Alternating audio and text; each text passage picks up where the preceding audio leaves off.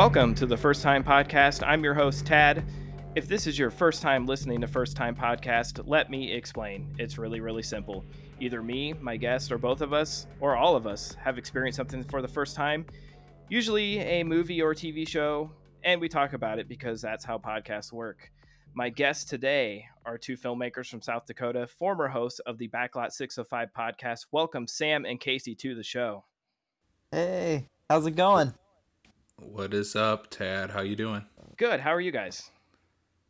Doing great. Glad to glad to be doing this. Um yeah, we just finished our own our own podcast. We're having our final episode on Saturday. Mm-hmm. And so it's kind of cool to uh this was our first week we didn't have a main channel episode and I don't know how long, so it's kind of funny that we're still recording a podcast this week. Tad is our withdrawals. Yeah, yeah. I couldn't I couldn't give you guys a break. You guys were like, finally, I get to sit down and not record a podcast. And I'm like, not so quick, guys. Let me have you on the worst possible time. Uh, no, it, it's funny how that sort of worked out because when I messaged you guys and and I should have had you on long ago because we've been talking and you've had me on your show several times. Uh, and I had no idea that your, your show was coming to an end. And then, uh, you know, by the time we had figured out sort of a time and that would work, it's like, oh, this is going to be the same week as your final, final episode. Um, so bad timing on my part, but you know, uh, you can always go back and listen to the old episodes. They'll always be there. They're not going anywhere, right? Oh no, they they are not. They are not. Uh, I, I think it was kind of a surprise to everyone when we when we announced that we were going away, but I, I guess you can't keep us away for too long, uh, especially talking movies. Um, right. Yeah, I, I mean, every time we've had you on, it's always like, God, we need to have Tad back on.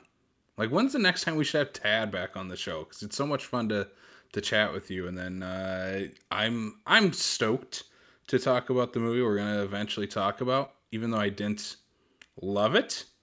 I'm very excited to hear what you guys think about the movie. Yeah. I uh yeah, it's kind of funny. We we were just talking about I mean, we just had you on this past month for a history of the world part 1 on backlot, right? Yep. Yeah. And I I feel like I don't know. I feel like maybe that's the reason the backlot is is no more. Is it's because Casey and I were just Jeez. sitting. We were like, no, we were like, there's just not enough Tad. There's not enough Tad on our podcast. I'm glad you saved it because it sounded really bad at first. Like it did, I, and the it was, show's it ending was, because you were on it, and no one no likes the show now. Uh, see, this is why I'm just bad with words. That's actually why the podcast is ending because that was not my intention when I started no, speaking at all.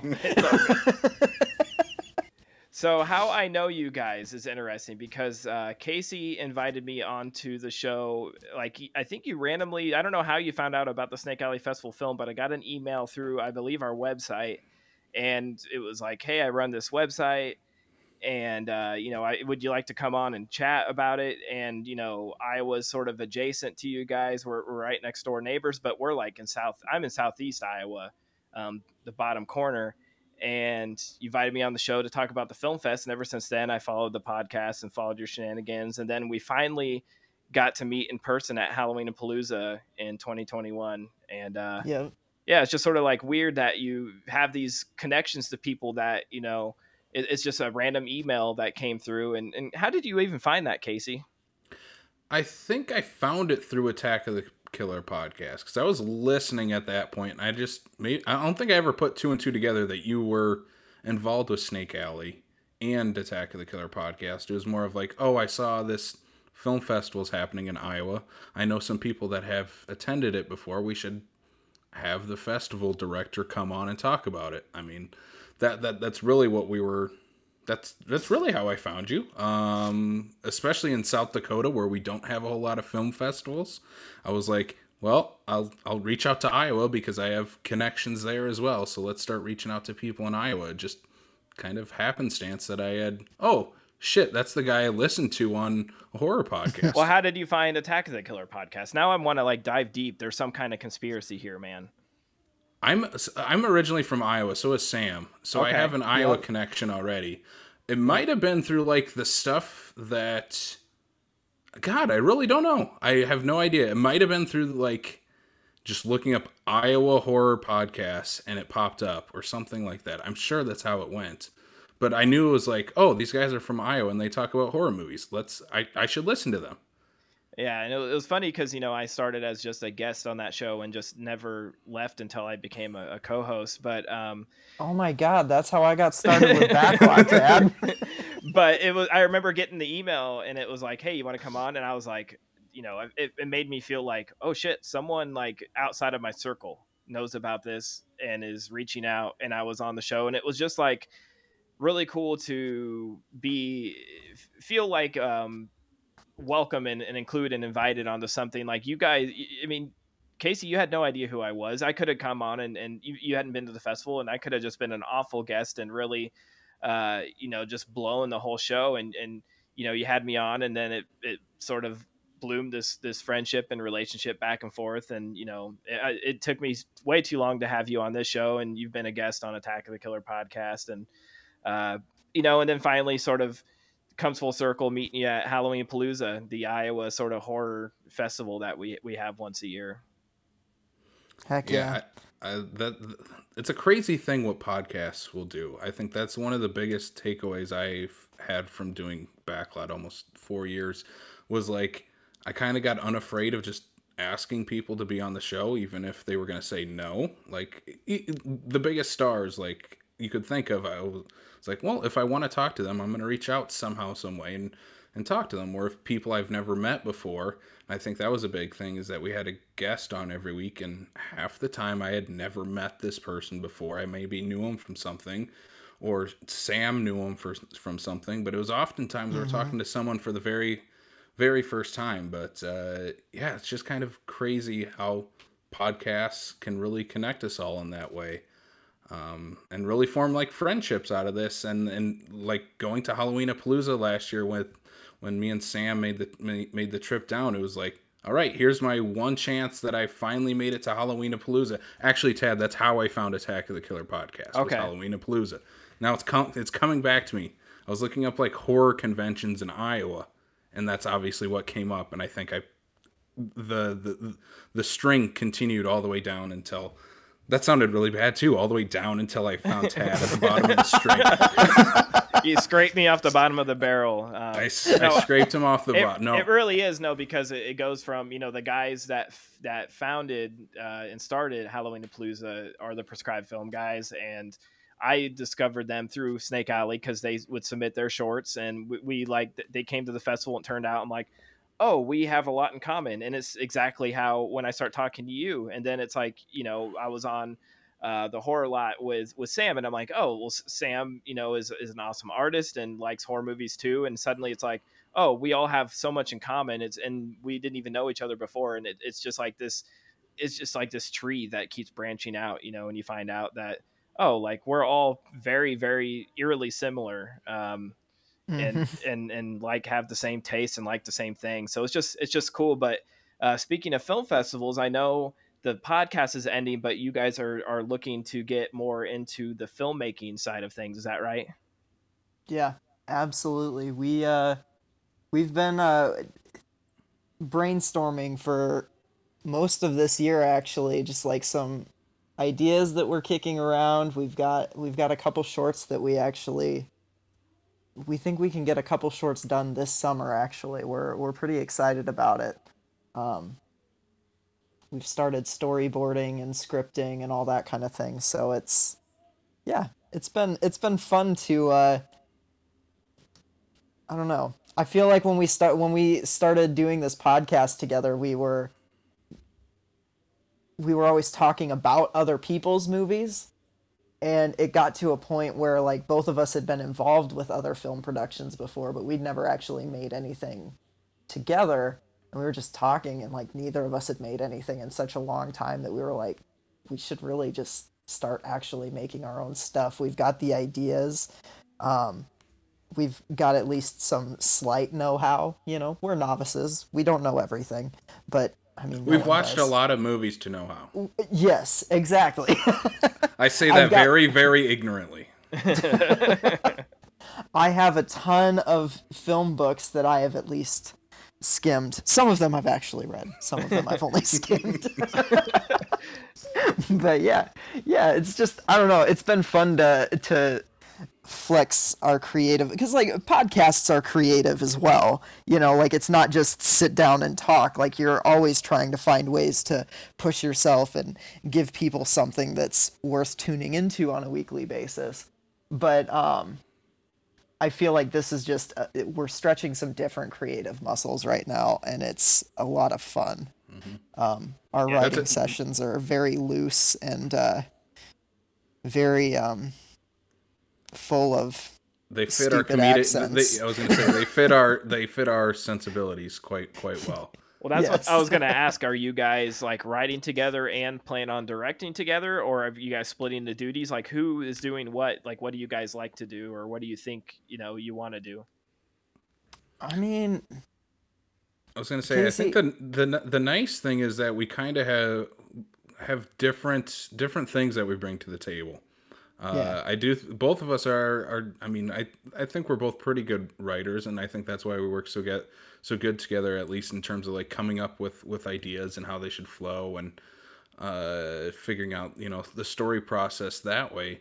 But I think like otherwise, like looking at I don't know all the stuff Sam brings to the table as, uh, you know, as as much as I don't think you want to consider yourself this, Sam. Uh, you are a performer. You are a pretty pretty damn good actor, just from projects oh. that we were just working on. And I mean, you're a, a you. great great artist too. Both of those things I cannot do. I am a horrible actor, and then I'm even worse artist. So uh, I think what we're gonna bring together is like having this nice little little balance between the two of us and what we bring to the table and what we can both kind of work on together because we have very similar sensibilities, uh, especially in terms of like what genre we want to work in, um, oh, yeah. And what type of movies we want to make. But it's like I don't know this nice colla- creative uh, creative collaboration uh, that we have kind of just blossoming right now.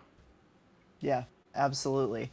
And the thing is, too, is you know, I think personality wise, we're like we we gel well together, but we're also different in ways of like Casey is more of a like not to put, seem like I'm putting myself down. I'm not, but Casey's more of a go-getter than I am. Casey likes to get up from his couch and actually go out and talk to people and, and make things happen and I'm kind of you know, I will, but most of the time I have to be called out first. Get a little motivated to, to Yeah. Yeah.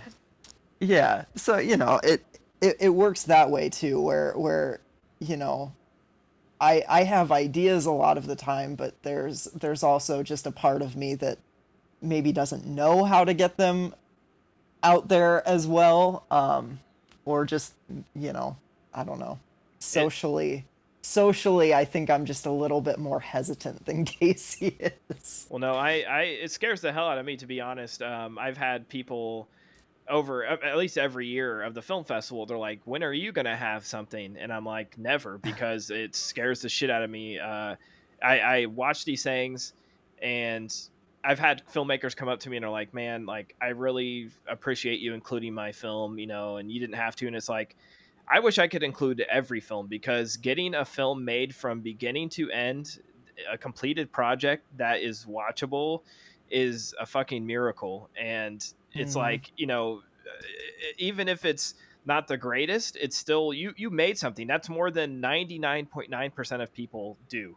You know what I mean? And I've talked about this on my last two episodes. I have friends who don't really have hobbies like they work and they exist and i'm like man like i and and you're you're sort of saying you're start, you're selling yourself short sam because i one i see your art always being posted which is awesome um, so yeah. I know eh, unless someone's kicking your butt every morning to get up and, and create, but it's like, you know, like Casey said, you know, you guys each have your strengths and stuff, but it's like, I know people who literally, and, and it's nothing eh, eh, wrong with them. I just don't think they have that um, something in them that like you guys and most of the time, most of my guests and, and a lot of my friends have, where it's like, you know, we're not just here to work a job and go to sleep and exist. Like, you know, we it's like we can't sit still. We all all of us have to find something to fill that void, whether it's a podcast or drawing or painting or creating films or writing music or performing.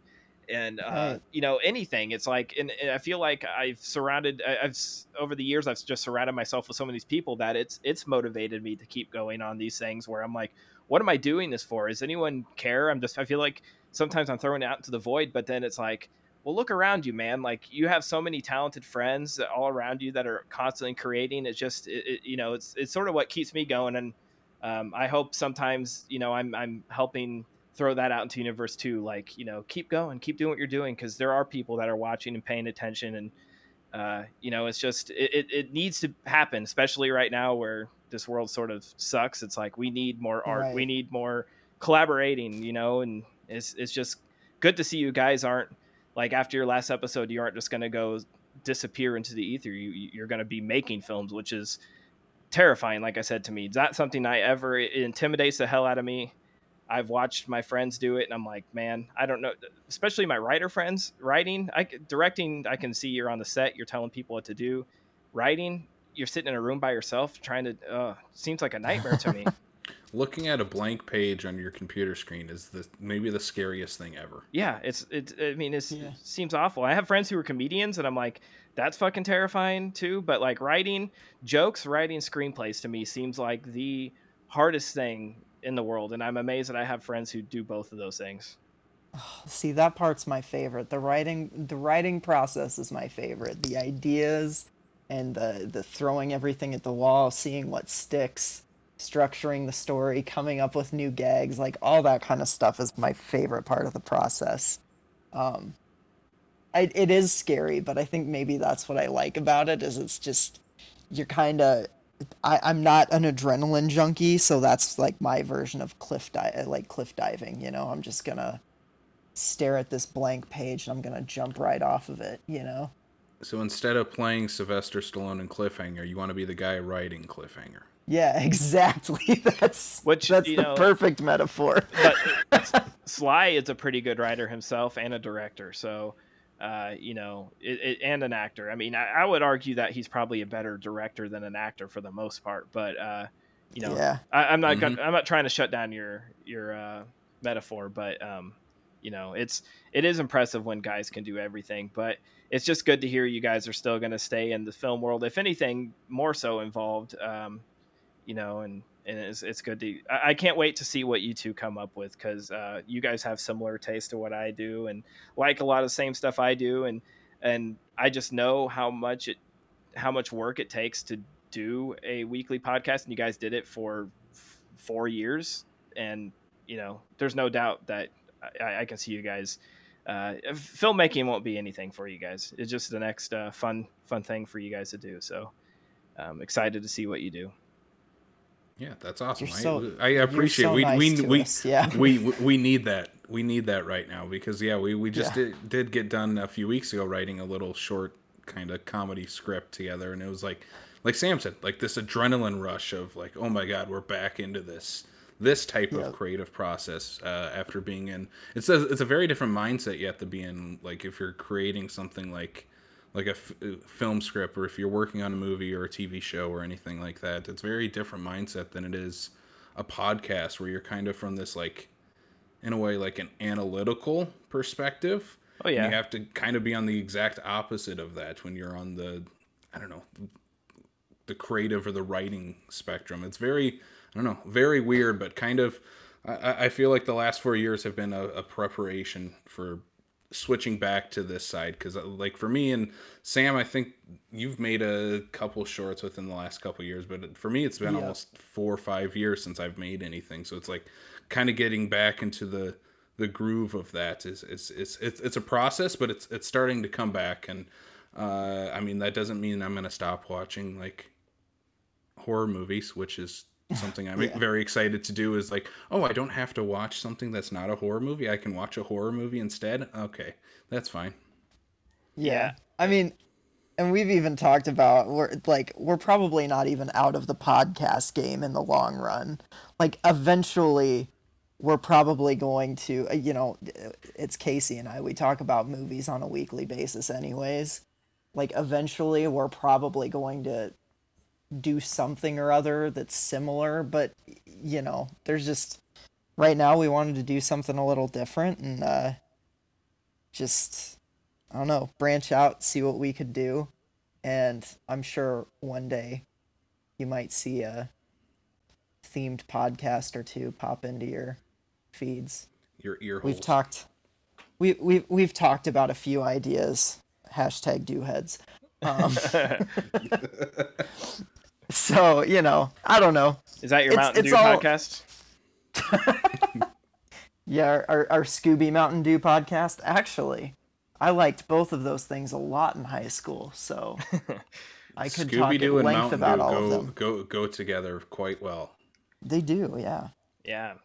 Well, it's uh, you know, you'll always have a home on here, so you know, you you guys won't be able to go too far because I'm always going to be asking you, bugging you guys to come on and, and check some movies off my list, and we'll probably have you back on Attack of the Killer podcast too because we're always looking for guests, and I sort of Heck long yeah. for the days where uh, I'm almost jealous of you guys because like I sort of just want to watch a movie to enjoy it and not create content out of it myself uh, once in a while, and hopefully once the film festival passes again, and I get always get a little break there where I can actually just enjoy things and not it doesn't feel like homework but uh Right. yeah speaking of horror i guess we should get to what we came to talk about so um my listeners know that this show is about first time listens or not listens first time watches for movies first time listening to this podcast for a lot of you because i feel like I, I always forget that not just my friends listen to the show like you guys probably have people that will be like oh i'm going to check out the show because sam and casey are on um, Right.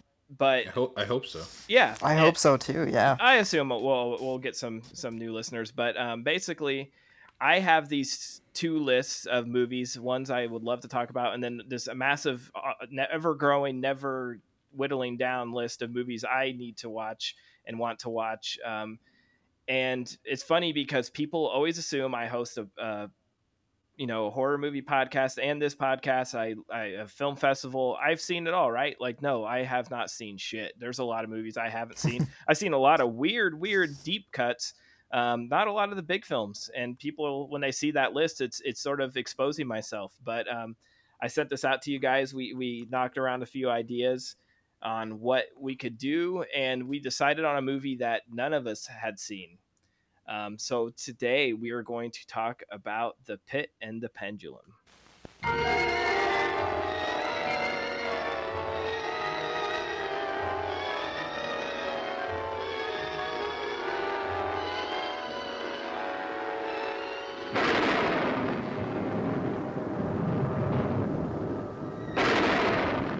This was my father's world, Mr. Barnard. The shrieking of mutilated victims became the music of his life. The blood of a thousand men and women was spilled within these walls. Limbs twisted and broken, flesh burned black. Starring Vincent Price, truly a master of the macabre. John Kerr in a challenging role. Barbara Steele, more blood-chilling than in Black Sunday. And introducing Taunting, Luana Anders. Nicholas. Elizabeth? Is that you? Elizabeth? While we were up here mourning her, she was alive. Struggling to be free. You are lying, sir. When Maria screamed, where were you? You lie! I'm going to torture you, Isabella. I'm going to make you suffer for your faithlessness to me. You harlot! All the violence of angry seas. The unseen forces of the unknown. The unforgettable memories of a long forgotten childhood. All these you will feel in your very blood. Do you know where you are, Bartholomew? You are about to enter hell.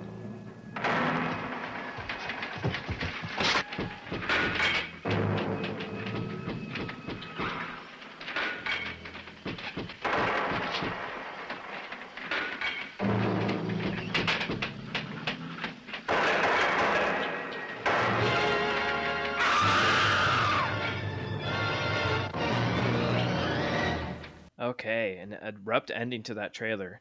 Uh, the Pit and the Pendulum was released August 23rd, 1961, written by Richard Matheson, based on the story by Edgar Allan Poe, and directed by the legend Roger Corman.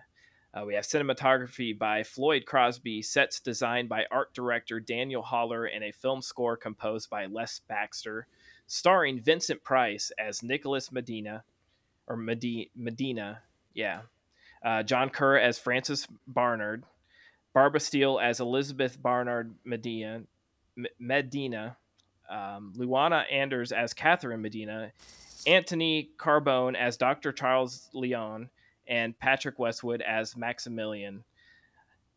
Okay, this is one. There's there's this sort of um, almost Edgar Allan Poe universe that Roger Corman and Richard Matheson did with Vincent Price. I have Mhm. not seen any of these. This is uh, my introduction. I am uh, even will admit that I am very. I, I have Edgar Allan Poe books that I, as uh, Sam would say, skimmed and haven't read, um, which means they've sat on my shelf for many years and collected dust. But uh, I'm not too familiar with the story. I sort of went in completely blind. It's been on my list because I own the Vincent Price collection from Scream Factory. So uh, I can't wait to hear what you guys thought of this one. Uh, first time watch for both of you, right? Yes, first time watch. Um, it's funny though. I've definitely watched the first twenty minutes of this, or so, because when I when I started it up and the the credits come up and there's the the paint flow over the camera, which I thought was a really cool Yeah. visual to Very start stylish. the movie off. I was like, oh, I've seen this. Like I've seen this before. I might have started this before. Maybe when it got put on Shudder with the Vincent Price collection. I own it on Vudu and I have it on VHS. So like this movie's around me a lot. Um, but after the first 20 minutes, I promptly was like, no, I have not seen any of this because I, I knew the basic setup and that was it. Um, I love Edgar Allan Poe's writing ever since middle school when we were, you know, like forced to read The Raven or whatever in eighth grade and everybody was grumbling about it. And I was like, can we read more of this guy? Um, but I, I have not read The Pit and the Pendulum, the story. Uh, so this was this was new. I didn't know quite where it was going.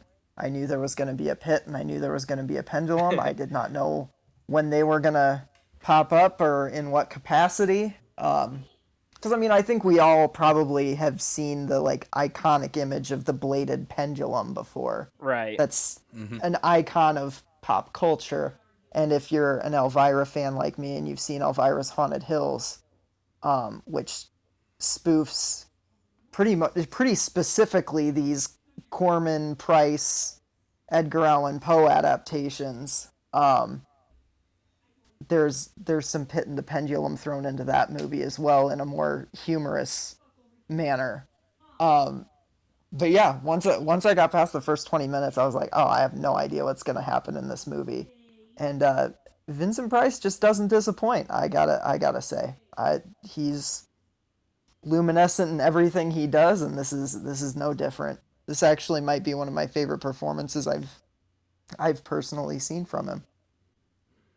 Yeah, I'm in the I'm I'm in the same boat as you guys. This is this is my my first time watching this version of the Pit and the Pendulum.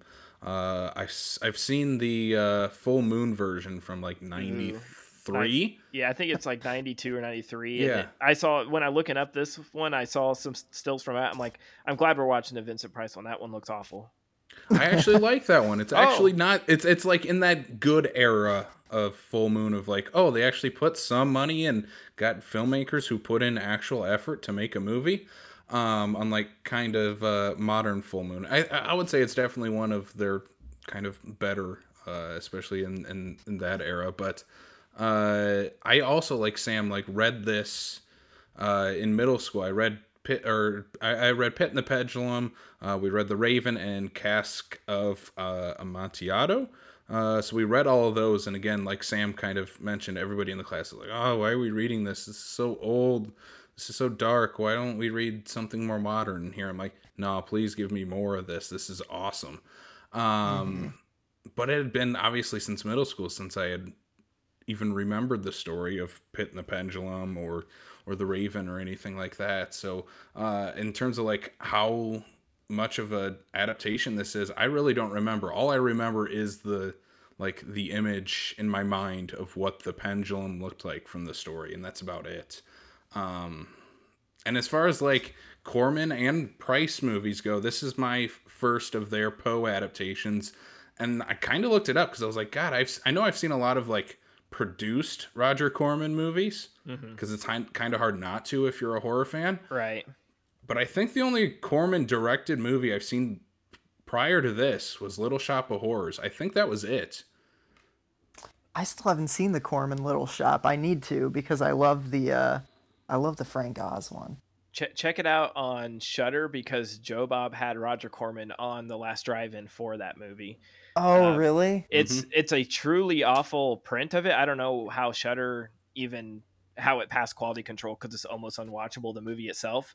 But um, you know the the segments are worth it just because he actually is via Zoom because it was during uh you know the the peak COVID time. Right. But uh, and thank God you know we saved Roger Corman. But uh, just a gem to hear those two shoot the shit back and forth and hear him tell stories about the making of it. You could just watch that part alone after watching the movie and it would be um, worth it. But yeah, Roger Corman, I mean, when we lose him, it's going to be a huge hole in the the world of horror. And and this is one of the rare ones Yeah. uh, that he directed, which is really cool to you know. I, I think he was underrated as a director because Mhm. we know he produced about a billion horror movies, um, and only directed a, a handful in comparison. I mean, he he directed plenty, but in comparison to how many he's produced, and uh, visually, uh, this movie's really cool. Like I sort of hate this era of time period in films. Uh, it's really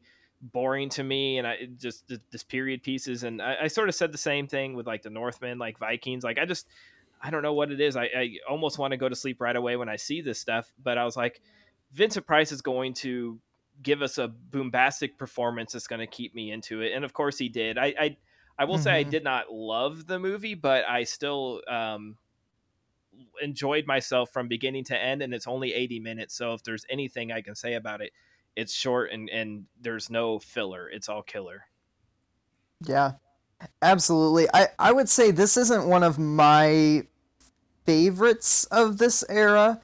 Um I so I've seen House of Usher. I actually we got to watch House of Usher in like 8th grade during our Poe unit.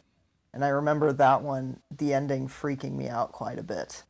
Um it does it doesn't freak me out as an adult, but as a 14-year-old who is still just a horror novice, it very much freaked me out. Um, the Mask of the Red Death is awesome. Their adaptation of The Raven is a very loose adaptation, and it's got him and uh, Bela Lugosi in it, and it's almost more of a horror comedy between two dueling sorcerers Oh, and it's it's crazy. Um, so I, I think out of out of those, this might be my my least favorite overall. But I think Price's performance in this is just really what what gets me gets me through. Um, because yeah, it, it's it's a period piece.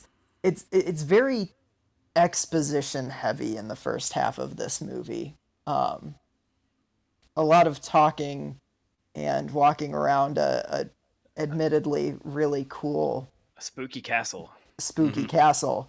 Um, I love the set design in this. Uh, it's it's gorgeous. It's appropriately macabre. It's it's cobwebby and just I yeah I, I dig it. Um, but yeah, this movie doesn't pick up steam until about the last half hour of it, um, and then it just goes full throttle. Um, Yeah, it, but it, it sort Vincent of uh, Price, yeah, yeah. b- it builds up. It has a slow build up. Yeah, yeah. It's when you talk about slow burn movies, this is the definition of a slow burn movie. this this era of film i'm kind of like 50-50 on because especially like the american you know era of horror during the 50s 60s was i don't know we were stuck in this weird place between like monster movies were kind of the big thing. You know, obviously like the Atomic Horror was was around this time, um, and our big, you know, the big um, uh, American horror actor was Vincent Price, and that's kind of all we had. I mean, obviously a year before this was Psycho, and that's a di- conversation for a, a different day. But, uh, but like looking at other '60s films, like you have to go to like what what they were doing doing in in in you know Great Britain and what they were doing with British horror at the time. Like Hammer was huge at this time, and like they but they had so many different actors that could kind of seamlessly come in and out of all these movies, and it kind of feels like we were we had the our king Vincent Price. He was he was it, and he was our go to guy. Um, and like Sam said, he crushes every time he shows up on the screen. He is the only reason like that this movie works at all, in my opinion. Um, if you have anyone else in this lead role other than Vincent Price, the movie doesn't work. I mean, I think visually it looks great, and the sets are pretty damn incredible, and has some like unique filmmaking aspects but that can only take you so far if you don't have a character to follow. And as soon as like Vincent Price starts kind of going crazy, but also like keeping us on his side the entire time, he has such this weird balance uh, within his face that you're like, yeah, this guy's kind of crazy. Like I don't want to be near him, but also I think he is telling the truth because of of how how well he's telling all these things that are that he's kind of reminiscing about. Um and and that's really that it's not necessarily a, a character thing. It's more of like no vincent price is that charismatic and has that kind of presence on the screen that kind of keeps you engaged during those slower parts especially in the first half of the movie um I mean, the movie kind of picks up as soon as we start seeing like his flashbacks to to childhood and what happened to his wife. That's really when the movie starts to pick back up, and then, and for me, like the the second and third act really kind of keep a nice steady pace uh, going forward because we have Vincent Price to fall back on, and we're not just stuck on oh these are characters we don't care about wandering this castle and still trying to figure out like what's the actual story going on here? Who are these people? How are they all related? How do they connect? Yeah, because it's an 80 minute movie, and we only have really four main characters in one set. They don't leave this castle in the movie. The only time we really even see outside the castle is when uh, Francis shows up and knocks on the door, and they spend, you know, a good amount of time introducing these characters and the backstory and sort of teasing us back and forth on whether um, Vincent or Nicholas, I guess, which I laughed when he when we find out his name is Nicholas. I'm like, it's so it, it just seems like a little kid's name, and he's you know Vincent Price, and so I I I will probably call him Vincent Price throughout the whole episode because he's Vincent Price. But um, when he you know he answers or when she answers the door and he comes in and they're sort of you know my sister's disappeared and I came to see where she's at. Um, and, and again, this is set in 1547 Spain. Um, and it's like, okay, um, you know, we're getting to know these characters very slowly. And I'm like, we, we only have 80 minutes, so they better pick up the pace. And we find out, you know, he's looking for his missing sister. Okay, she's dead, but how did she die? Well, you know, eh, nobody's being straightforward with him. Well, we're not really sure. What do you mean? Well, the doctor said it was a rare blood disease. Well, what does that mean? Um, we're not quite sure. Oh, conveniently, the doctor shows up you know and now, now we can question him but it's like in that time period you know you would travel across the country to go find your sister where now we just text like hey where's my sister you know uh, Yeah. It's just Now we don't even get up off the couch if a loved one might be gone. right right. And you know it's just it, it's all set up basically for this big uh finale with when we finally do see the pit and the pendulum. But like casey was sort of saying in the 60s that's sort of what it was you know? We're all sitting on the edge of our seats waiting like sometimes impatiently because it's it's going a little slow. It's like okay when are we going to get to see Vincent Price go crazy and use this torture apparatus on this poor guy. That's what we're waiting for and uh you know we we finally do get it. It's right at the end. I mean sort of like um you know i was thinking when while watching this i'm thinking of like house on a haunted hill where it all goes you know builds up to Mhm. the skeleton scene and which is way less uh climactic than this. This is sort this is cool and actually has sort of a uh, a build of terror as the uh the pendulum swings and the blade is getting closer to the guy. There's at least some tension there where the skeleton scene is is really hokey, but it's still fun. but Yeah. um, you know, like like Casey was saying too, this performance, I feel like uh, it's really great where we're sympathetic with him. At first, we're like, okay, who is this guy? He's hiding a secret from the brother. What's the story? And then we find out, okay, he's he's emotionally tortured and, and you know he's he's very dramatic about losing his wife uh, and and this is you know a big deal and and he's he, he just cannot stand the idea of her dying. And then we find out like the doctor's like well no she she died of a heart malfunction. Then it's like okay is vincent price is nicholas is he lying now? So it, we're constantly going back and forth on whether we trust him or don't trust him.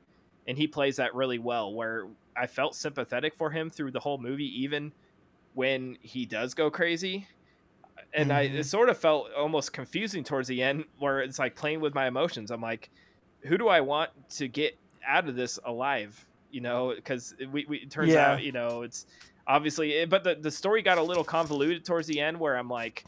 Is Nicholas is he he's mistaking them for other people because he's he's absolutely insane, right? Is that sort of Yeah, he, He- just he- he's I think he snapped when when he found out that he was being betrayed yet again. And I think that He- was just the straw that broke the camel's back.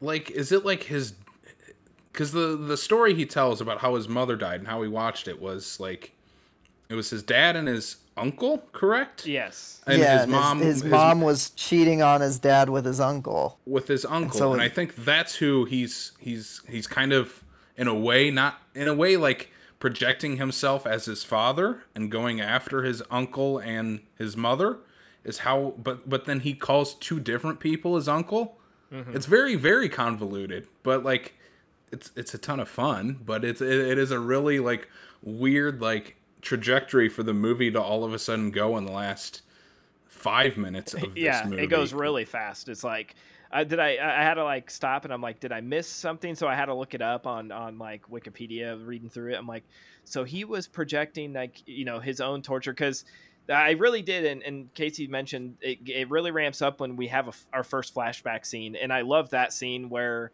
we see a young Nicholas who's in the pit watching his mother and I think like you said the uncle and you have like a brother?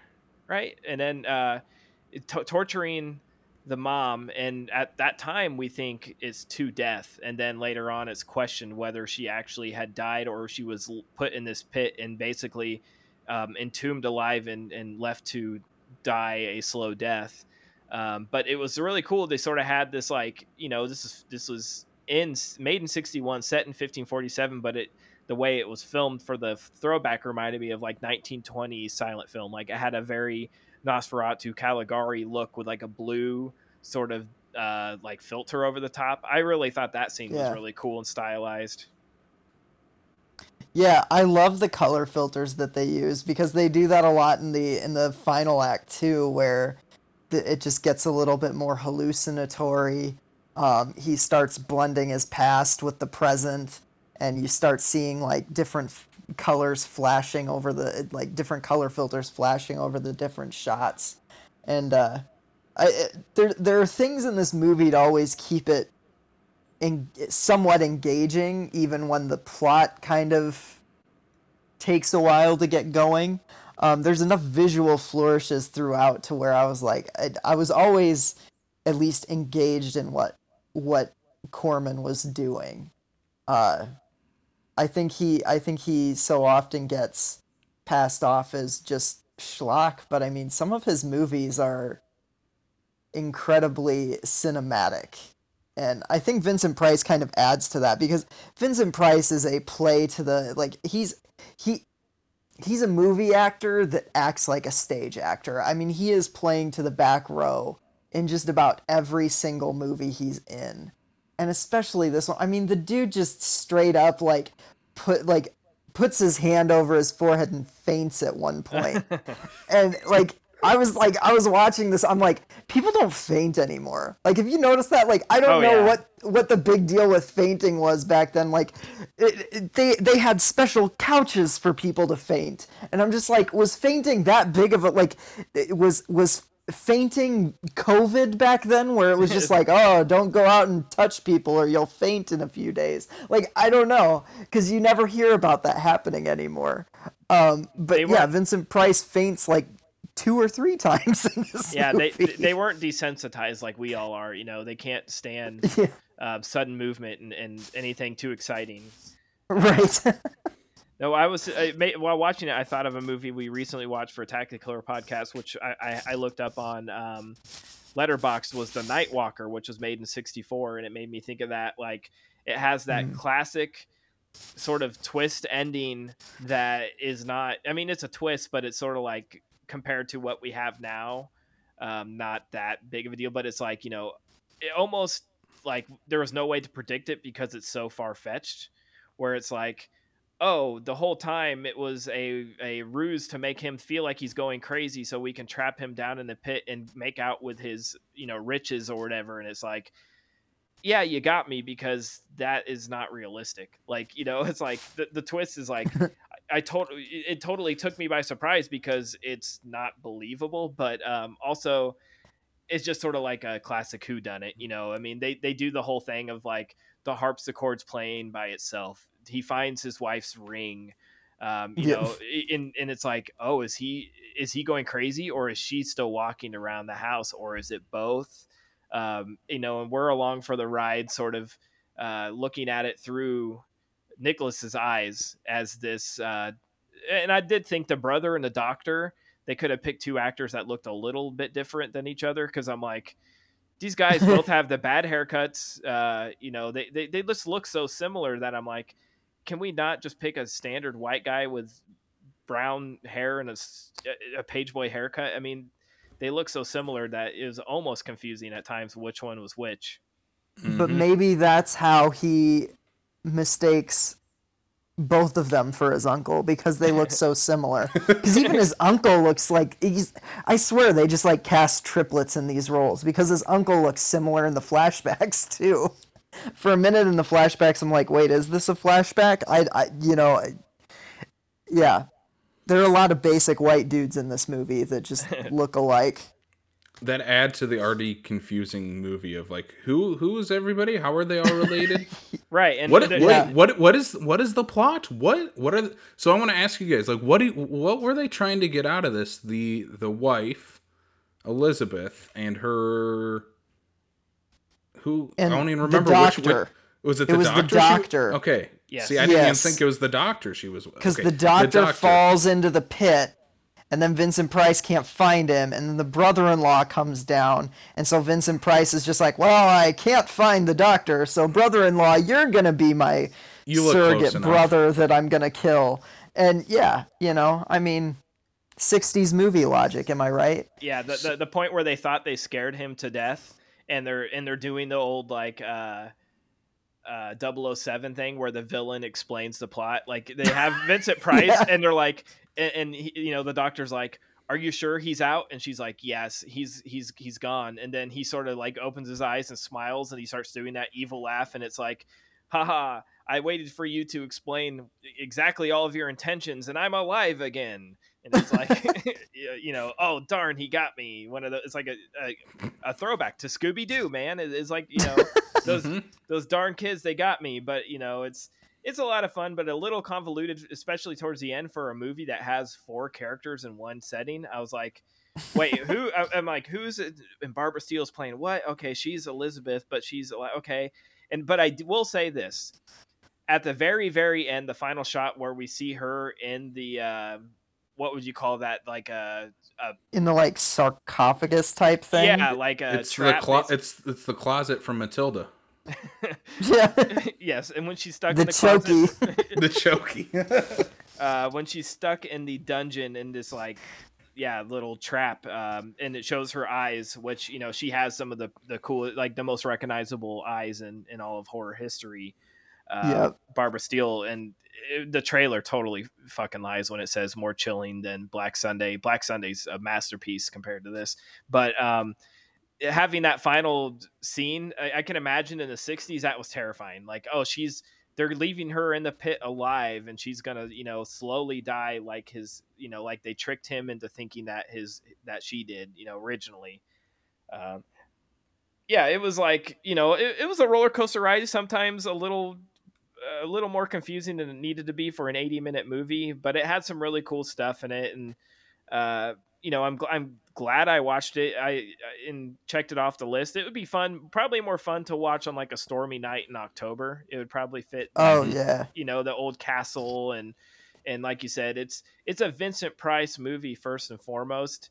Um i'm very curious uh to see uh, and I, i'm not gonna lie i'm not gonna go read the edgar allan poe story i probably have it on my in my bookshelf um but i'm not gonna read it but i'd be curious to google to see you know how close it is to the story because that you know obviously it had to have uh, the pit and the pendulum at the end which was the whole point of this building up to this finale that everybody was waiting for. They they sold it on it, you know, the trailers, uh, and and the the apparatus is cool as hell in the movie. It's very impressive, um, you know, and seeing Vincent Price in the cloak, um, sort of playing, Yes. and, and he does play Mhm. his dad in the flashbacks, uh, which I think is always cool, you know, and and they even sort of wink wink at you when um, the brother gets there and they put him in the room and he's like, "Is that you? That painting?" And it's clearly a painting of him. He's like, "No, it's my father." And it's like, Yeah. oh, because you know we need more confusion. Of course, then later on, it, it, it all makes sense because you know he's he's delusional and thinks that he is his father and he's going to torture her. But um, yeah, and, and then we it, it, cracked me up when she takes him down, the brother down, and he's like, you know, they lie and say Nicholas is resting, and they're going through these tombs, and it's like they're, they're down in the pit. It's like, did no one have time to take care of some of these cobwebs? It seems like you guys are down here awful lot. Like no one has a fucking duster. Right. But of course, that's what makes it a spooky 1960s Vincent Price movie. It's like Yep. a castle. It's like they have a checklist. We have Vincent Price. What what do we need? We need a shit ton of cobwebs. We need um, a very big castle that's that has creaking doors. Um, can you get some cloaks? Maybe some you know um, uh, uh, some mysterious candles. Uh, how about a harpsichord? Like yeah, that would be good. You know, it's like we have a checklist of things that we need for this type of movie, and and it, it hits all the checklist. Yeah. Yeah, I I was gonna say like something you said earlier was like, oh, this would be a perfect like stormy night October movie, and I, that's exactly what this is. Is like you want to just like it's raining outside, it's ten o'clock at night, you need to watch something. This goes in like the like House on Haunted Hill is another one, or like the Old Dark House of like they're not great movies. But like they're the kind of these perfect movies to watch on like a dark and stormy night to just be kind of put into a mood. It's more of a mood m- movie than it is like a deep character analysis or a visual movie to express uh, things more visually than that. Um, and I mean, as far as like this story goes, like it's it's like I said, I haven't read the original Pit and the Pendulum since middle school, so I'm, I'm I don't really remember what the story is. Besides, all I remember is that it's like a first person point of view, and I don't know if it's like from the character that's actually on the pendulum slab in this movie or or not but like the the full moon version is very different than this one it's not like this weird four people in a house pseudo love story love triangle movie um it's more of like this kind of like set during like a wartime era um Hmm. During movie. the actual Spanish Inquisition, right? Yeah, yeah, and Yeah.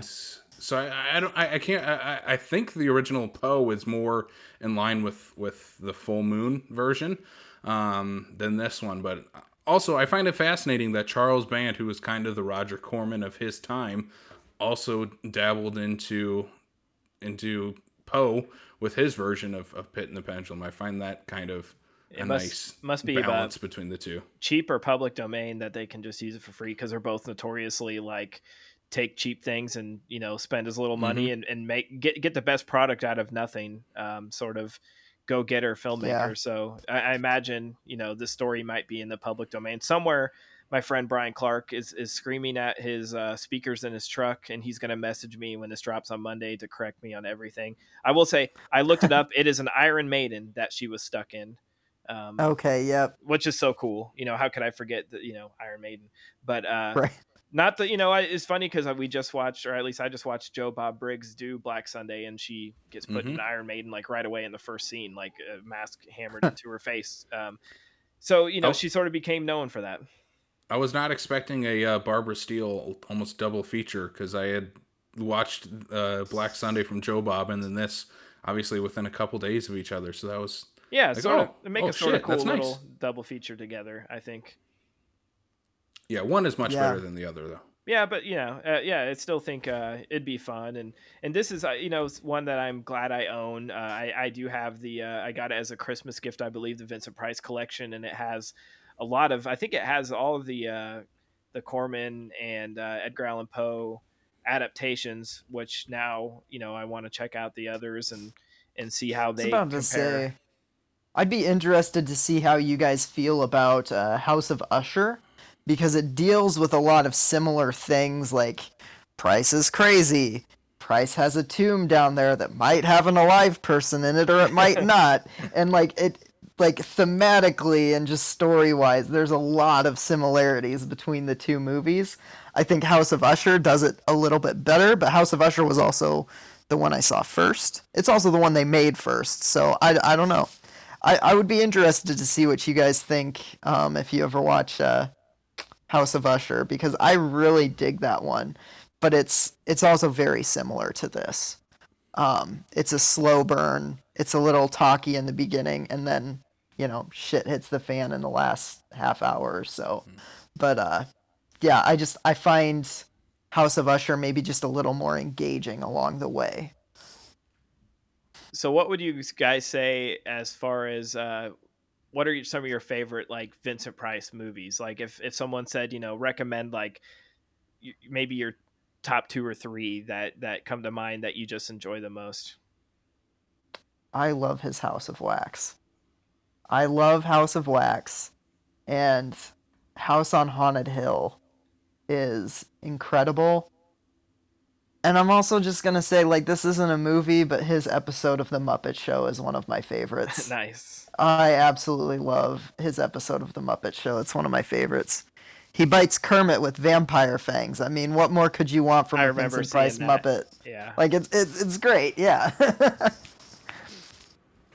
I was looking this up too because I was like, God, obviously I know who Vincent Price is, and I, I I'm sure I've seen a dozen of his movies. I I hardly watch. I- I've seen any any, any Vincent Price movies. I mean, I've seen House on Haunted Hill. Um, I've not seen House of Wax. I like I said, I haven't seen any of his other Poe stuff. Um, what I was kind of introduced to him by was again, this is just going to keep coming up, Sam, and any any podcast we ever do, Scooby Doo. Uh, when he, he when he like, voiced Vincent Van Ghoul. When he voiced Vincent Van Ghoul. So I think that was my that was my introduction to Vincent Price, and then like obviously the later Tim Burton stuff that had a you know him in it or a huge Edward inspiration. Scissorhands. Yeah. Yeah. Mhm. Yeah, I was uh, Yeah, he's- looking through his IMDb too, and it's like I'm the same way. Where I'm like, you know, he's a he's like a piece of our pop culture, especially in the horror world, but in general, Mhm. he's a household name.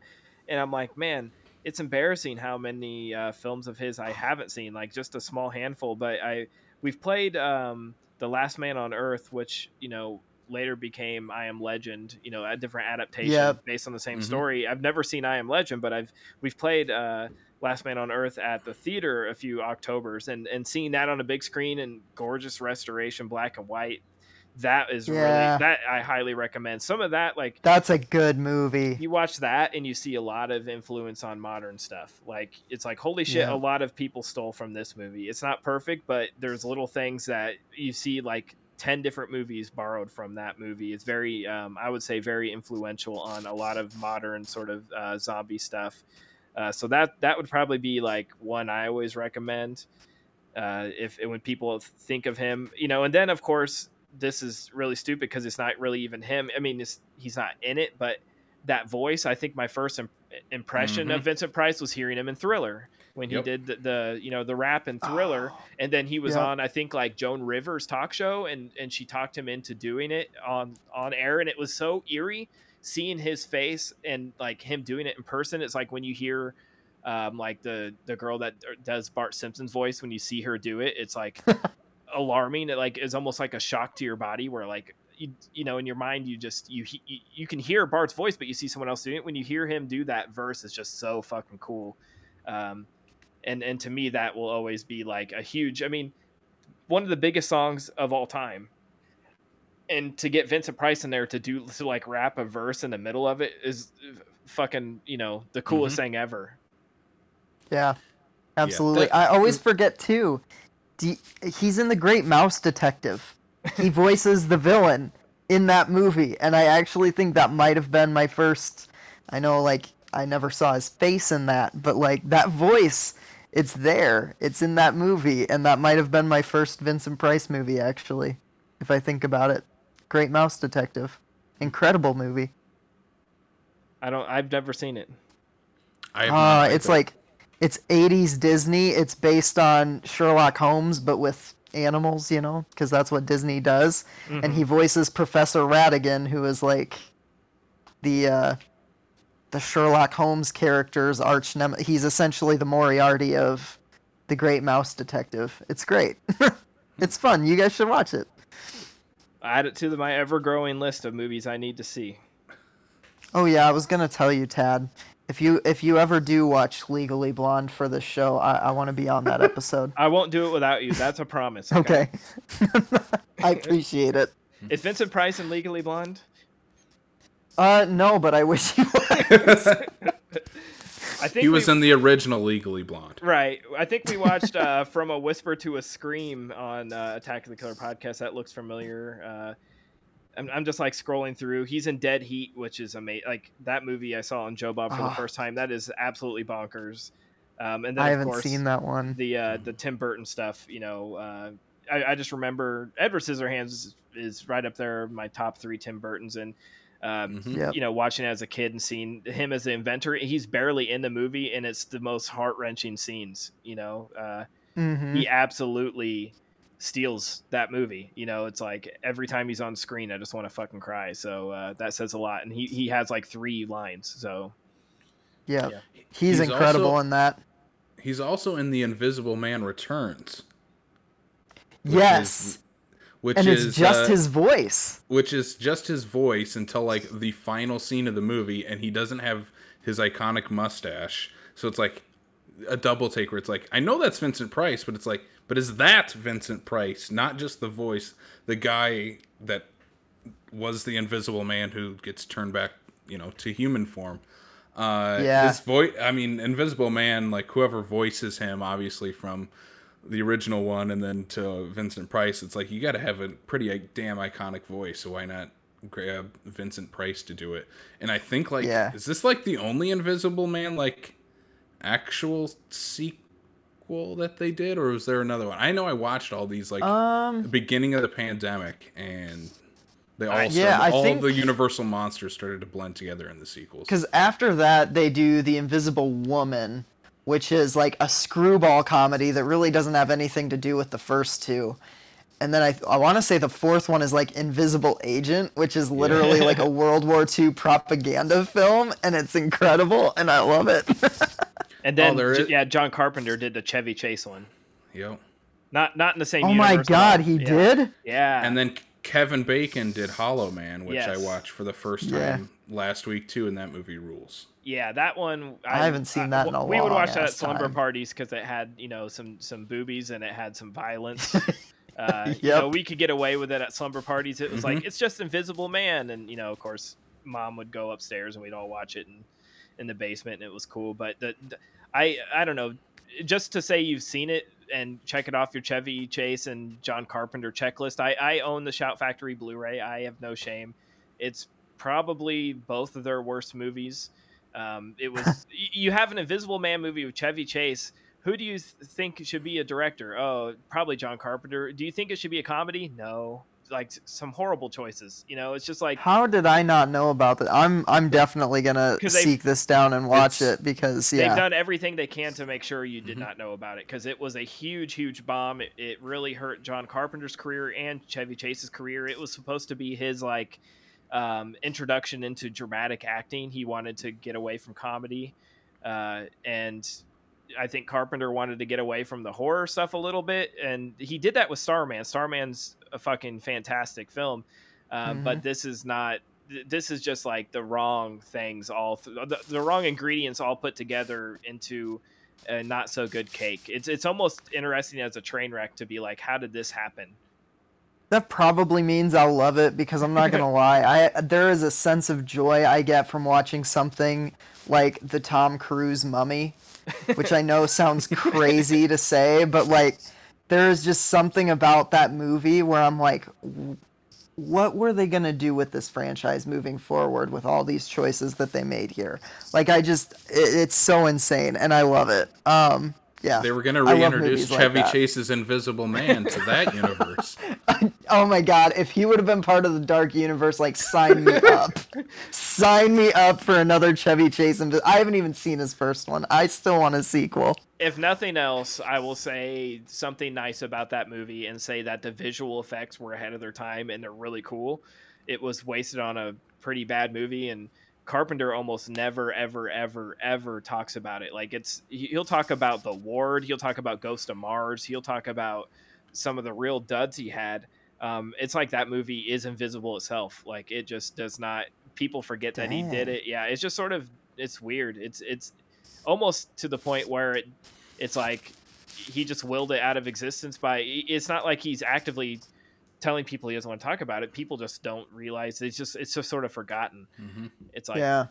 you know two guys at the top of their game but not their game um, made a bad film and we because of their past we forgive them and move on and pretend it didn't happen it's best for everybody just to to pretend it didn't happen Hmm.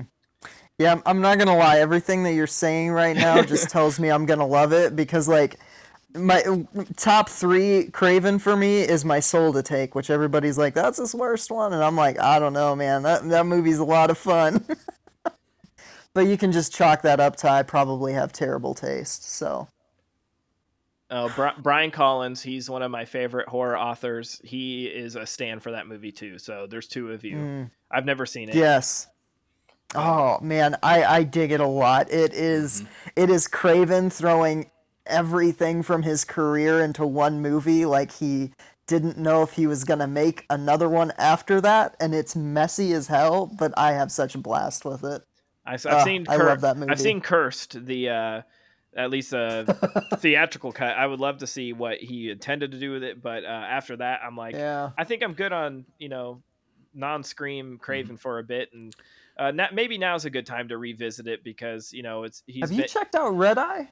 yeah, that's really good. Okay. I was about to See, say Red Eye came after Cursed, but that one was really solid. All three of those are in my Craven blind spot. It's like from I don't know, from like his not his like 90 stuff until like Scream is like an empty space of Craven for me. Like I've never seen Red Eye, I've never seen Cursed, I've never seen Hmm. seen My Sh- Soul to Take. Shocker.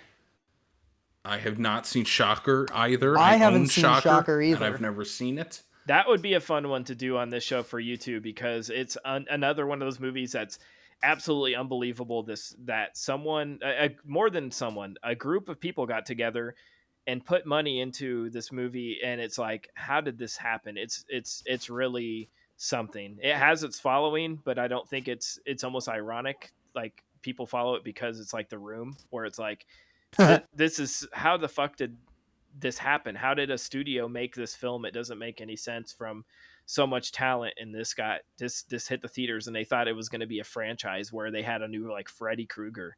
Um, very very very strange part of his catalog. It's amazing that he got work after that, but Scream he had his resurgence and you know God bless Wes Craven. So hmm Yeah. That's cool. Uh yeah, if you ever want to do a Shocker episode, I- I'll I'll gladly be on we'll that. do too. Shocker. we'll do Legally Blonde. Uh, you know, we have all kinds of stuff. You guys aren't getting away from podcasting. Hell yeah. No, there's there's so many first time watches we still have out there, and that's always awesome to find a new one. Even if it was like a lukewarm one, like Pit and the Pendulum. It's always like, well, what's the next one that we can watch? Is it this weird John Carpenter Invisible Man movie with Chevy Chase, or is it Legally Blonde? Who knows? It's, it leads us all. All roads lead to uh, Chevy Chase. I don't know. Um, let, us take. hope I hope not. let's take a quick break and hear from the Prescribed Film Podcast Network, and then we'll come back with some trivia.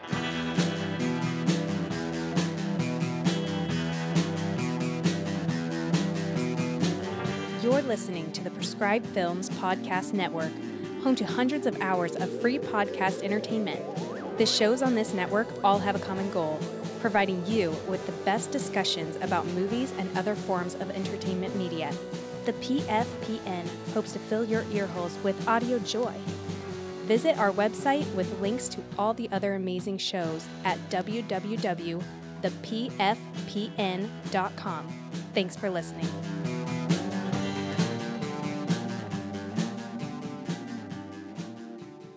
Okay, there's not a whole lot of trivia, and I always warn people at the beginning. Um, I'm just pulling this straight from IMDb, so it could be complete bullshit. But uh, I was I was actually surprised there wasn't more. I feel like a Vincent Price movie that people dig deep into them, especially a Roger Corman one. But um, Right, I guess that kind of surprises me. yeah, so there's al- uh, just a little bit here. Um, to increase the pendulum's sense of deadly menace, director Roger Corman took out every other frame during the editing stage to make the blade appear to move twice as fast. So a really cool little cheap trick that um, you know an experienced uh, editor director in Roger Corman just makes it look way cooler. Like now the pendulum would probably be completely CGI or you know film they would film it in a faster you know speed and, and play it back uh just just cool to think that he just cut literally cut out every other frame and made it look like it was going faster i love that Yeah, that's dope.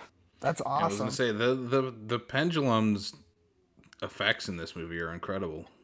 Mm-hmm. And I love the sound design behind it too. Yep. Like it's it's such a it's such a slow, clunky sound, but it has so much menace behind it. And I love that you kind of hear it at the beginning before like right when you're introduced to Price is a little teaser right before, you know.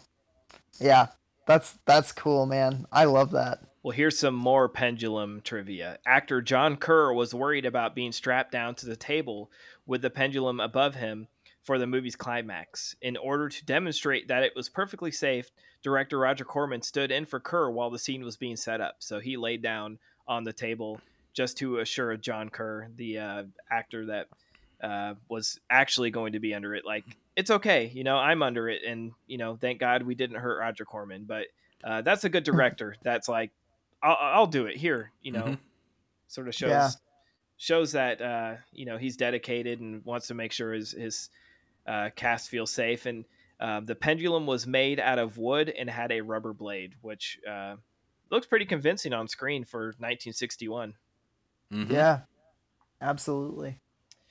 Um, we talked a little bit about this earlier, but this was the second of Roger Corman's Poe films after The House of Usher. He had intended to do The Mask of Red Death, but felt that it was too close to the content of Ingmar Bergman's recent The Seventh Seal. Several years Mhm. later, Corman would go to England to make The Mask of Red Death in 1964. So he just waited instead and, and did them in, in different order than he originally intended.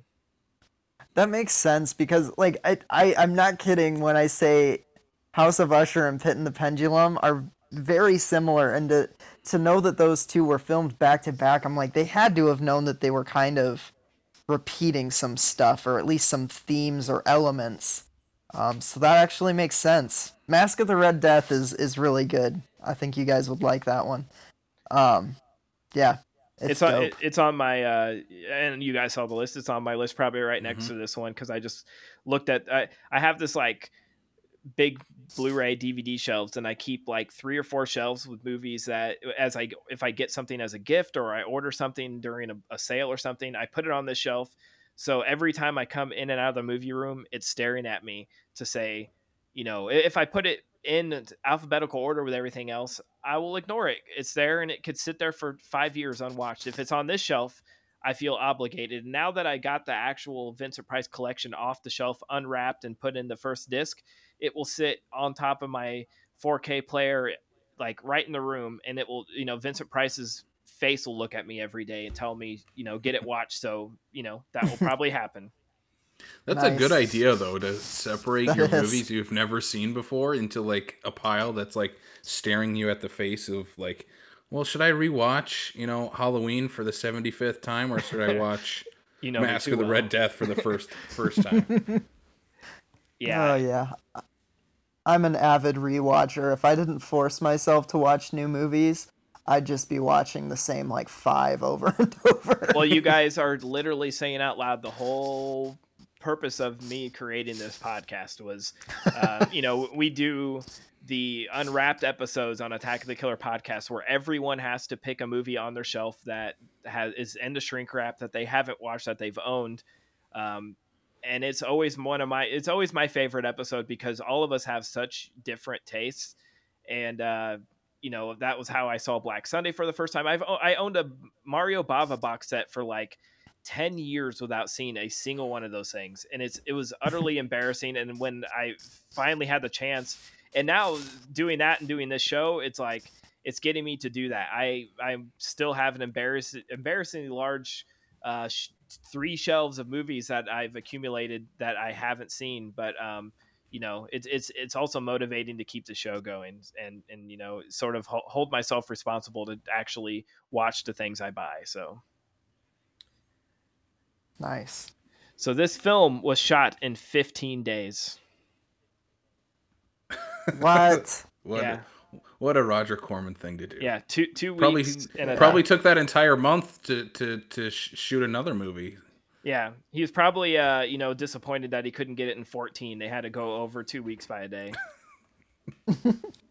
um, and then also the final fact and trivia bit: this uh, is included among the, the AFI's 2001 list of 400 movies nominated. This is really confusing the 2001 list of 400 movies nominated for the top 100 most heart pounding American films. So, um, I don't know what that even. It, how does it a list of 400 movies nominated for the top 100? So it was it's somewhere in the top 400, I guess is what they're saying. Is because it wasn't. It's not included in the top 100. It's nominated. I don't know. But Huh. the the AFI considers it one of the more heart pounding American movies. I wouldn't say it made my heart pound all that much, but um, I can imagine audiences in 1961 thought differently. I mean, mean, it, I it, might- it might be in the top. It might be in the top 400. I'll agree with them. Yeah. I don't know. the, the pendulum sequence was tense. I, you know, I wouldn't say heart pounding, but it was definitely tense. I was like, oh man, you know, Name th- Is- 399 is guy movies number more. three gonna right? is is guy number three gonna make it out of here without getting turned into hamburger meat by a giant swinging blade? I don't know. Yeah, my, my biggest defense of this movie for people listening who might not have seen it, um, even though we spoiled it for you, is that it's 80 minutes. And I love, like, w- Mhm. in, a, in a time where we're in three plus hour films. Um, and, and I and I've praised Sam Raimi for making like the shortest Marvel movie with uh, Doctor Strange 2. It's only two hours. I'm like, Mhm. let's get back to that. No offense, you know, but we and I, and I enjoyed the Batman and I enjoy, you know, Endgame needed to be three hours because it's Endgame, but like not everything needs to be three hours. And sometimes it's just nice knowing when you pop in a movie that's only 80 minutes. So it's sort of like when you're watching it, you don't, at least for me, I don't feel like the burden. I'm like, oh God, how much longer is it? Because I'm mm-hmm. like, this is going to be over. It's very fast. It feels very fast, you know? Yeah. if I'm scrolling through like streaming looking for something to watch, where I'm like, oh, I, I just want to watch one like one thing before bed. It's like that that if it reaches that reaches that triple digits of hundred minutes or more, I'm like, nah, Out. I'm good. Yep. Yeah, Yep. it, it's got to be the double digits only.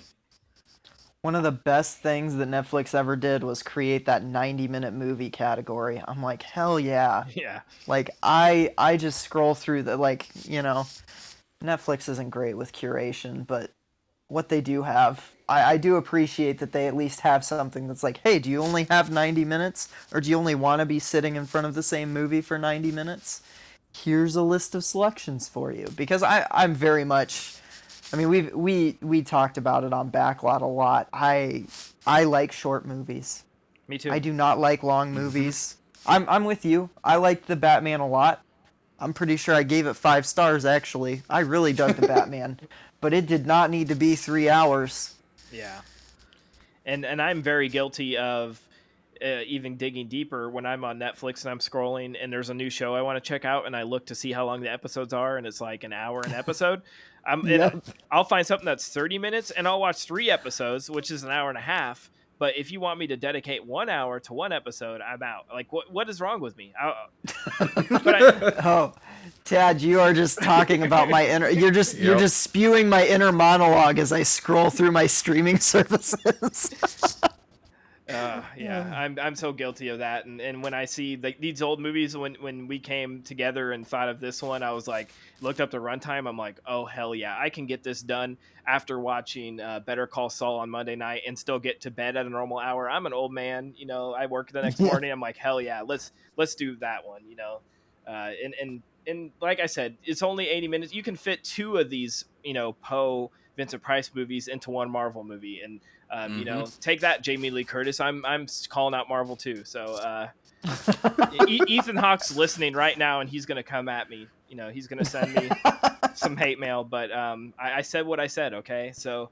Uh, so I guess uh, if people want to listen to the old backlot episodes, um, are you guys still going to have them on all the streaming services, on all the uh, podcasts uh, where people listen to podcasts? I assume. Yeah. Uh, yeah. For now, they are. I, I guess I don't know what will happen when like our, you know, the service we use ends. Uh, we'll see. But they're they're all on YouTube right now too, and that's I mean kind of our safe safe cushion of you can go back and listen or watch, I guess, on YouTube. Uh, every episode that we've ever done, but yeah, they're still all on like Spotify and Apple and stuff right now. Good. Yeah. When I go back and like I see a movie that I for the first time I hadn't seen that you guys did, like I'll skip an episode if I haven't seen a movie. And so I go back and I'm like, oh, they did that one. Go back and and now I can finally listen to it. It's almost like uh, it's like a little uh, treat for myself. I'm like, oh, I get to check out. So I hope they don't, you know, ever disappear completely because because you guys have created a huge back catalog and some really fantastic stuff. And as of listening to this, if you're listening to this Monday, you guys have already recorded your final episode, but um, I will I will still you know plug it because I assume you guys are are not just doing it because it is a live episode, right? Yeah. It's a live Yes. episode, but But it it'll be be available to Okay. re yeah. On our on our Facebook and YouTube pages, it'll be it'll be up still. So And and the final know. episode is an epic one, right? What what is the uh, our final episode is our like we were talking about Avengers Endgame episode uh, of like we're we're like if we're gonna go out we're gonna go out with a bang we're going out like like Iron Man um so it's gonna be us and three other podcasting groups uh, all together in a what did we say it was a 12 person panel right yeah, it's twelve. Yes. It's a twelve person panel. We're calling it tag team turmoil. because 'cause We wrestling like alliteration. and wrestling, wrestling. uh, yeah, so four different teams. We're going to be kind of competing, collaborating uh, together to make the top 20 Marvel Cinematic Unit. Marvel Cinematic Universe list. Um, so I guess by this time that list will be made. Um, I guess we'll I'll see how it probably go- have been angrily shouting at people for two hours because that's how our live streams usually go. S- S- Sam is going to be fighting hard for um, Doctor Strange 2 because it's only two hours, and that's his only Yes. argument. It's the best because of that. Actually, we can say this because this everybody. this already happened. Me and Sam freaking love the new Doctor Strange movie, so Oh we're gonna be God. pushing that towards the top if we can.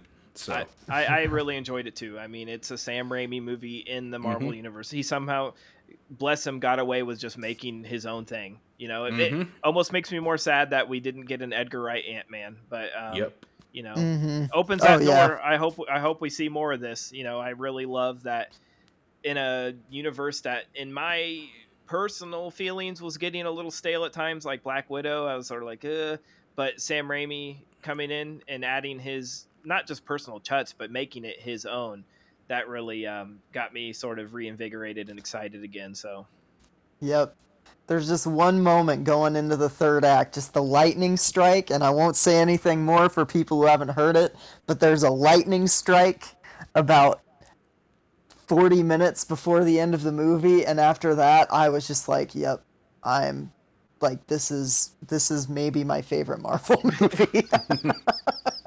I'm excited. I, to, uh, I'm excited to listen to you guys fight it out and figure this out because I've I've been on the show when you guys um, would do the the horror one where we had to count back and forth, and me and Jason were on for horror scores, and that was um, Yes. that was oh, intimidating. that was a fun episode. yeah, that was intimidating and a bit tense for us, and I'm like, I can't imagine doing the Marvel movies. This is going to be uh, no wonder it's your last episode. You guys are all gonna hate each other when you're done. Whether you wanted it to be or not, you didn't even have to announce it was gonna be the final one. It would have been the final one. Yeah, this this this uh this podcast is gonna end friendships. Half of us will be snapped away into dust. Oh no. no, I'm, I'm I'm just so excited to hear you guys are, are continuing to work in the the film circles and and making new stuff and uh, can't wait to see what you guys have coming down the line. Uh, you know, get out there, get it made. Uh, keep in touch. We'll have you guys back on the show anytime. Um, if you guys have something you want to see and talk about, and now that you don't have a podcast, hit me up. Uh, you know, we'll we'll make it happen. So, um, and hopefully, oh man, I, I look forward. you're to gonna you're gonna regret opening that door, No, Tad. I'm gonna no. be texting you like every week. No, no. Uh, I'm always I'm always looking for guests that are you know fellow podcasters. What's better than having fellow podcasters? They like talking about movies. That's what they do. So you guys are like the best kind of guests to have. Hell yeah. Well, anytime, anytime you want to have us back on, Tad, that that would be awesome. Uh, we're always down to talk movies, and I think we're trying to make it to Halloween Palooza again this year. So hopefully, we'll be able to hang out in person again. So that Yes. hopefully will happen in October. Yes, and and I off sure the mic, so. I I have some fun stuff to tell you guys about. Um, so yeah, sorry for the listeners. Aw. Um, I'm teasing you guys, but um, I guess we'll we'll close on that because I don't want I, I can't wait to tell you guys about this. Um, but yeah, we'll see you guys next time. Thanks for being on. Yeah, thanks Hey, for thank having you, us, Tad. Tad.